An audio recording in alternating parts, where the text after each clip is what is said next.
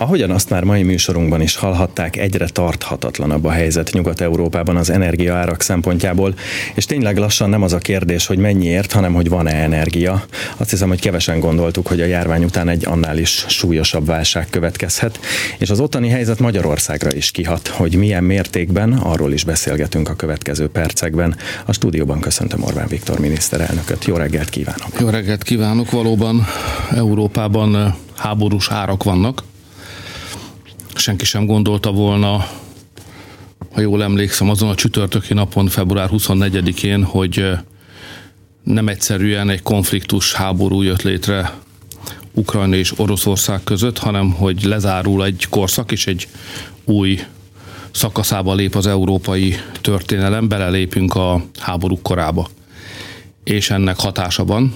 Igaz, hogy Magyarország próbál kimaradni ebből a háborúból, észnél kell lenni, hogy ne terjedjen át a fegyveres konfliktus Magyarország területére, de azt is tudnunk kell, hogy ez a, ez a háború, ez nem csak a frontokon zajlik, hanem zajlik a világgazdaságban is, de legalábbis az európai gazdaságban, és ennek része az energiárak emelése.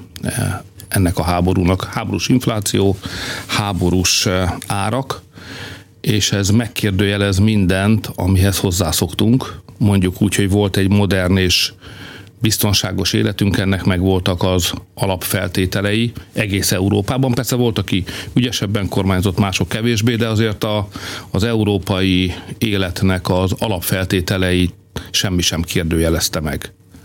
Most azonban harcolni kell mindenért. A mindenért, amit eddig természetesnek vettünk. Két nagy csata lesz itt, ebből az elsőt éljük most, ez az energiáért, a megélhetési költségekért, az elviselhető rezsiárakért folytatott küzdelem, de lesz itt harc majd a munkahelyekért is, mert minden előrejelzés, amiből dolgozom, nemzetközi tanulmányok, elemzések azt mutatják, hogy a szankciós politika és a háború együttes hatása miatt az európai gazdaság recesszióba lép majd, vagyis zsugorodni kezd, hogy magyarul beszéljek, a teljesítménye csökken. Magyarországon is most még munkaerőhiány van, de azt tanácsolom mindenkinek, akinek van munkája és van állása, hogy az becsülje meg, és tegyen meg mindent annak érdekében, hogy meg is tudja tartani, mert a következő hónapokban már Európa, európai gazdasági visszaeséssel kell számolni. Most azonban még az első csatát éljük, amely az energiáért zajlik. Ugye az oroszok azt közölték nem olyan régen, hogy nem lehet garantálni az északi áramlat működését, és tegnap Macron elnök is azt mondta, hogy fel kell készülni arra, hogy nem jön többet gáz Oroszországból. Idehaza inkább attól kell tartani, hogy drágán lehet beszerezni az energiát, vagy attól, hogy nem lesz. A háború miatt az áramára az ötszörösére, a gázé pedig hatszorosára emelkedett. Most vannak országok, amelyek eh, a szankciós politika elkötelezett hívei. A legfontosabb az volna, hogy eh, Brüsszelben belássák, hogy tévedés történt. Tehát a szankciós politika az nem csak nem váltotta be a hozzáfűzött reményeket, hanem ellenkező hatást váltott ki, mint ahogyan azt tervezték. Ugye azt gondolták, hogy a szankciós politika az majd jobban fog fájni az oroszoknak, mint az európaiaknak. Ez nem így történt, nekünk fáj jobban. Azt gondolták, hogy a szankciós politika segítségével a háborút le lehet rövidíteni, mert Oroszország meggyengítésén keresztül hamar lehet sikert elérni. Ez sem vált be, a háború nem, hogy nem, nem, hogy nem csökken, nem, hogy a lezárása felé közelednénk, hanem a háború jól láthatóan elhúzódik. És a szankciós politika ezen egyáltalán nem tud segíteni. Azt kell mondanom, hogy eleinte azt hittem, hogy csak lábon lőttük magunkat, de most már látszik, hogy az európai gazdaság az tüdőn lőtte magát, és ezért most levegőért kapkod mindenhol. Van, ahol ez azt jelenti, hogy nem lesz energiaforrás, nem lesz gáz, és lesznek országok, ahol meg lesz ugyan gáz, de nagyon magas lesz az ára. Mi az utóbbi kategóriába tartozunk, mert mi hoztunk olyan döntéseket, amelyek lehetővé teszik, hogy beszerezzük a szükséges mennyiségű energiaforrást. A kérdés az, hogy milyen hosszú ideig tudjuk majd elviselhető keretek között tartani ennek az árát. Most ki kellett hirdetnünk az energia veszélyhelyzetet. Ez, ez a szerdai kormányülésen történt. Erről sokat hallhattak a hallgatók. Talán arról kevésbé, hogy elrendeltem egy operatív törzs fölállítását is, ezt Gulyás Gergely vezeti majd. Neki lesz feladata, hogy ezeket a döntéseket, az energiavészhelyzeti döntéseket végrehajtsa, és újabbakat készítsen elő, ha szükséges. Ugye megnöveltük, vagy elrendeltük, hogy megnöveljék a cégek a hazai földgáz kitermelést. Erről van egy vita, hogy lehetséges ez egyáltalán. Ezt a vitát végighallgattam, és ezt a döntést hoztuk. Meg kell növelni másfél milliárdról két milliárd köbméterre a kitermelést, saját hazai kitermelést. A Szijjártó Pétert fölhatalmaztuk arra, hogy szerezzen be további gázkészleteket. Egy jó 700 millió köbméter gáz kell a külügyminiszter úrnak beszereznie. Már úton is van kiviteli tilalmakat rendeltünk el az energiahordozókra, leszámítva persze azokat a mennyiségeket, amelyeket bérben tárunk, mert akinek bérben tárunk, annak vissza fogjuk adni, mégiscsak magyarok volnánk. El kellett rendelnem a lignit kitermelésnek a fokozását, és a Mátrai erőműben ma két lignit, lignit alapon működő blokkunk működik, kettő pedig tartalékba volt helyezve, ennek a kettőnek az aktiválását is el kellett rendelni. A Paksi atomerőmű már működő blokkjainak az időtartam, üzemidő hosszabbítását is el kellett rendelnünk, és végül a rezsicsökkentés érdekében hozzá kellett nyúlnunk az átlagos fogyasztás feletti mennyiségekhez, vagyis azt kellett döntenünk, hogy próbáljuk megmenteni a rezsicsökkentést úgy, hogy aki átlagos mennyiségű energiát fogyaszt, annak továbbra is legyen csökkentett rezsie. Aki azonban az átlag fölött fogyaszt, annak piaci árat kell fizetnie, vagy ha tud, akkor próbálja meg visszajönni az átlagos fogyasztási szint alá. Én nagy tisztelettel arra kérem a magyarokat, illetve a családokat, hogy aki átlag felett fogyaszt, az lássa be, hogy most kénytelenek vagyunk az átlag fölötti fogyasztására kivetni a valódi árat. Ha ezt nem így tennénk, akkor egyébként a teljes rezsicsökkentési politikát meg kellene szüntetni. Ugye ez a helyzet szemben Nyugat-Európával, ahogy ugye a teljes fogyasztásra piaci árat kell fizetni. Van olyan német ismerősöm, ahol havi 600 euró lett a gáznak az általánydíja, ez egyötöde az ottani eh, átlagkeresetnek. Ennek ellenére most azért itthon is mindenki számol, hogy belefére az átlagfogyasztásba, mit tud tenni azért, hogy beleférjen, vannak akik árammal fűtenek, és vannak még tisztázatlan kérdések, sőt azért elég a valóságot valószínűleg nélkülöző adatsorok is napvilágot láttak, hogy mennyit kell majd fizetni. Látszik-e már, hogy pontosan hogyan fog ez kinézni? Hát a kormány úgy hozott döntést, hogy rendelkezett a pontos számokkal ezt tudom önnek elmondani, hogy Magyarországon az átlagos havi fogyasztás villamos energiában az 210 kWh per hónap, és a földgázban pedig 144 köbméter per hónap. Ez azt jelenti, hogy a háztartások kb. háromnegyede ebbe a kategóriába tartozik. Magyarország nehezebb helyzetben van, mint a gazdagabb nyugatiak, mert igaz, hogy ott nincs rezsicsökkentés, és ezért teljes árat fizetnek, de a teljes rezsiár kifizetése kisebb hányadot képvisel az ő fizetésükben, mint Magyarországon képviselne. Tehát, hogyha keresnének itt is mondjuk 6000 eurót az emberek, és annak az egyhatoda menne el rezsicsökkentésre, az ugyan nem kellemes, de kibírható. De Magyarországon számos család esetében a rezsi elviszi nem a hatodát, hanem a harmadát, vagy esetenként a felét is a jövedelemnek, ezért kellett bevezetni a rezsicsökkentés politikáját.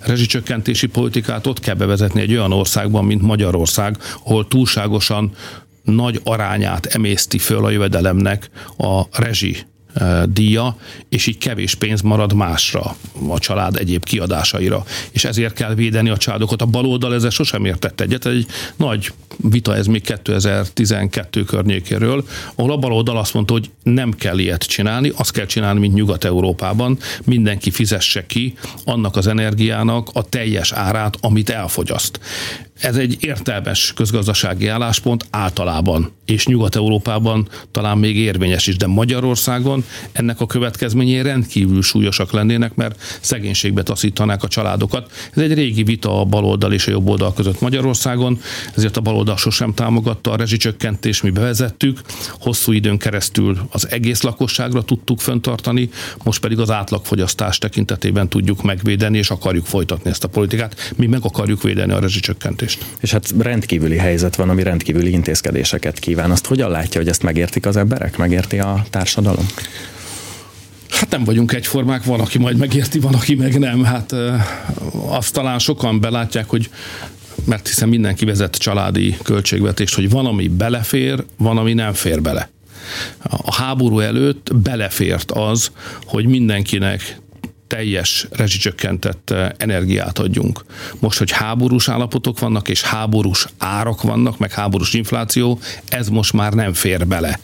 Az igazság, hogy jó volna, ha ezt belátnák, de sajnos a tényeken nem változtat az sem, hogyha nem látják be.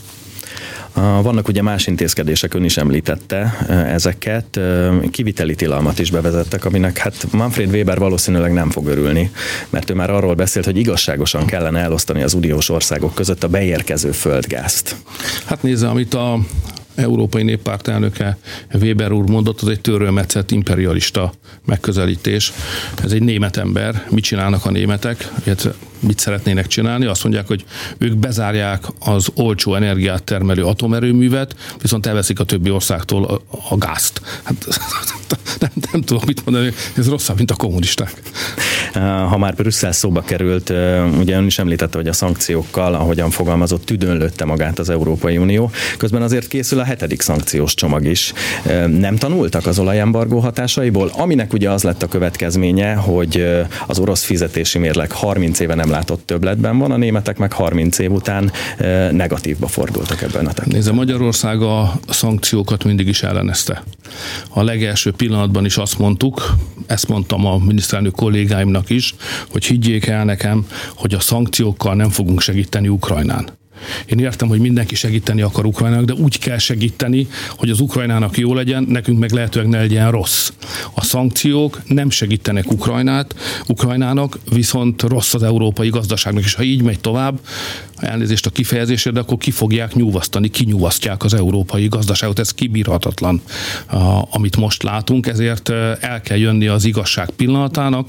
Brüsszelben a vezetőknek azt kell mondani, hogy rosszul kalkuláltunk, téves föltételezésekből indult ki a szankciós politika, azt meg kell változtatni. Le kell ülni az oroszokkal, tárgyalni kell, tűzszünetet kell kötni, utána pedig béketárgyalásokat kell folytatni, mert erre a gazdasági bajra csak a béke jelent megoldást. Nyilván ugye az embargós politika, ahogyan beszéltük is, az oka a háborús inflációnak, ami szerte Európában látható, és ez volt az egyik indoka a kata adó nem átalakításának is. A másik pedig az, hogy bezárjanak egy meglévő kiskaput. Ennek ellenére sok kritikát kapott az átalakítás, és hát itt is nagyban számolnak az érintettek.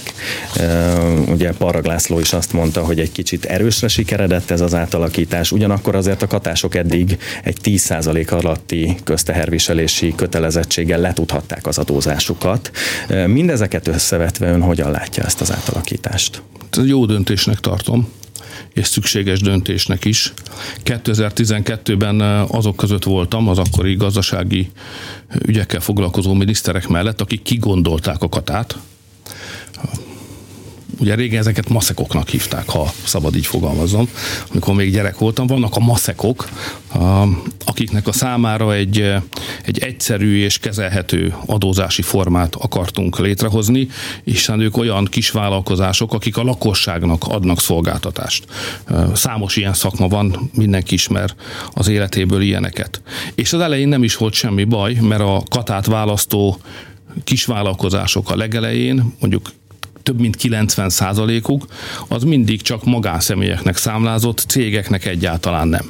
De aztán a cégek rájöttek arra, hogy van annak értelme, hogyha ráveszik a munkavállalókat, hogy menjenek át Katába, ugyan továbbra is tulajdonképpen alkalmazottak, de jogilag katásnak minősülnek, és így a cégek jobban járnak. Én az embereket nem szoktam semmiért se kritizálni, hát mindenki él, ahogy tud, élünk, ahogy tudunk az emberek is próbálnak felszínen maradni. A cégekkel van inkább baj, akik vagy rávették, vagy meggyőzték az alkalmazottaikat, hogy menjenek át Katába. És így aztán felszaladt ezeknek a száma 450 ezerre, és én úgy látom, hogy 450 ezer katásból körülbelül 300 ezer az cégnek, leginkább egy cégnek számláz, tehát valójában színlelt szerződésről van szó.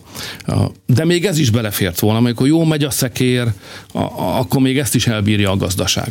De most, hogy háború van, és háborús gazdasági logikában kell gondolkodnunk, egész egyszerűen ez nem fér bele. És nem a költségvetés miatt nem fér bele, hanem a nyugdíjrendszer miatt nem fér bele. Ugyanis a katások sokkal kevesebb nyugdíjat fizetnek, mint hogyha valóságos munkaviszonyban látnák el a feladatukat. Amikor ezt a mostani korlátozó döntést hoztuk, akkor számokból dolgoztunk. Én azt látom, hogy egy ápolónő átlagosan 86 ezer forinttal járul hozzá a nyugdíj és egészségügyi kiadásokhoz, egy katás meg havi 33 ezer forinttal. Tehát az nem fog menni, hogy 450 ezer ember nem fizet be a nyugdíjkasszába azt nem fizeti be azt az összeget, amit be kellene fizetni, mert ki fog lukadni a nyugdíjkassa. És a, ugye a magyar nyugdíjrendszer olyan, hogy a adott hónapban beszedett uh, nyugdíjjárulékból fizetjük ki a következő havi nyugdíjat. Tehát ha lecsökken a befizetés, akkor a nyugdíjrendszer bajba kerül, illetve a nyugdíjasok bajba kerülnek. Elbír az ország 50 kötőjel 150 ezer katást, de nem bír el 450 ezerest, mert a mostani háborús körülmények között ez egész egyszerűen már nem fér be. Úgyhogy mindenkit arra kérek, hogy nézze meg, hogy milyen más eh, jogi formát választhat az adózáskor. Vannak még más kedvező formák, a kata kiskapukat bezártuk, nem is fogjuk újra kinyitni, de lehet választani még általányadózást, van kiva, van ECHO, lehet válni egyéni vállalkozóvá, és végső soron vissza lehet menni munkavállalónak úgy, ahogyan egyébként a katások nagy része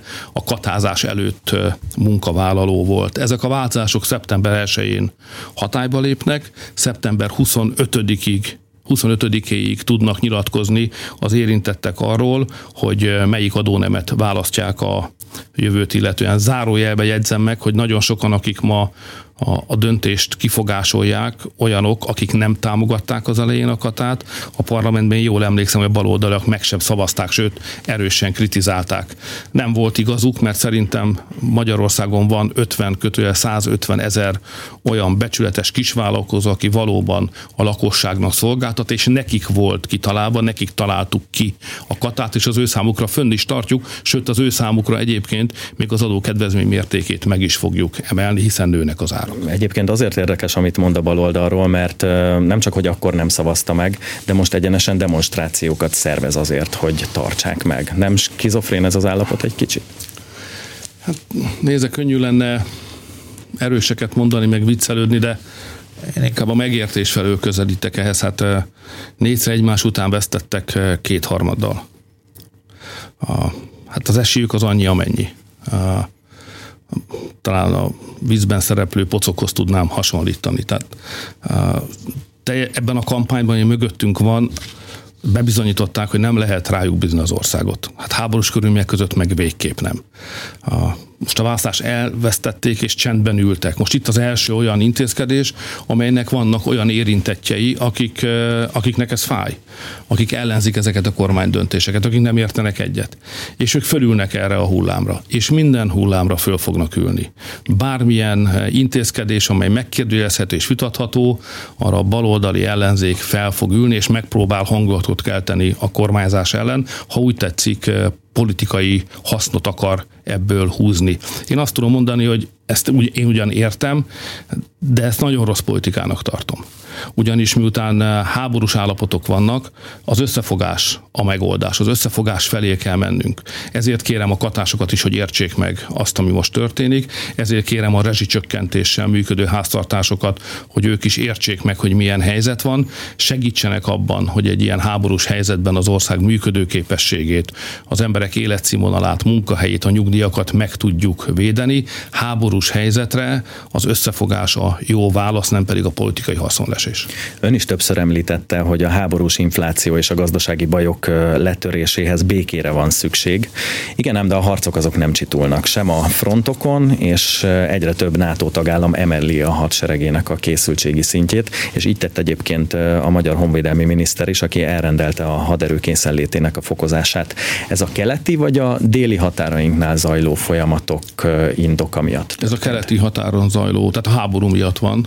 Kerüljük a szót, hogy mozgósítás, mert a magyar nyelven a mozgósítás az azt jelenti, hogy a civileket is behívják a hadseregbe, és erről nincsen szó, de a mozgósítás szó értelmezhető a hadseregen belül is. Tehát a hadseregnek van egy béke állapota, és van egy háborús fölkészülési állapota, egy veszélyhelyzeti állapota, és a hadsereget most most belül mozgósítani kell, a fejlesztéseket két-háromszorosára fel kell gyorsítani, új forrásokat kell rendelni. Én a következő napokban alá is írom azokat a rendeleteket, amelyek a hadsereg számára plusz forrásokat adnak, mert a keleti határhoz a NATO is újabb erőket vezényel, és ott kellő súlyjal a saját hazánk és határunk védelmében nekünk is meg kell jelennünk. De van egy déli határ problémánk is, de azt nem tudjuk többé a hadsereggel megoldani. Eddig úgy volt a déli határ probléma, ugye ez a migrációs invázió, amit meg kell állítani a kerítésnél, ahol ráadásul nem csak a érkező migránsok, illegális határátlépők száma nő, hanem az agresszivitások is. Most már fegyveres összetűzések vannak a szerb oldalon, és fegyverrel fenyegetik a magyar határőröket is a másik oldalról. Tehát a helyzet ott durvul. Eddig úgy oldottuk meg, hogy levezényeltünk rendőröket és levezényeltünk katonákat. Most a katonákat nem tudjuk többé ott használni, mert akkor nem lesznek katonák a keleti határon. Tehát a katonákat azokat vissza kell vinnünk a gyakorlatozásba, a fölkészülésbe, hiszen háború van a szomszédunkban. A határvédelmet katonákkal ellátni ilyen körülmények között luxus.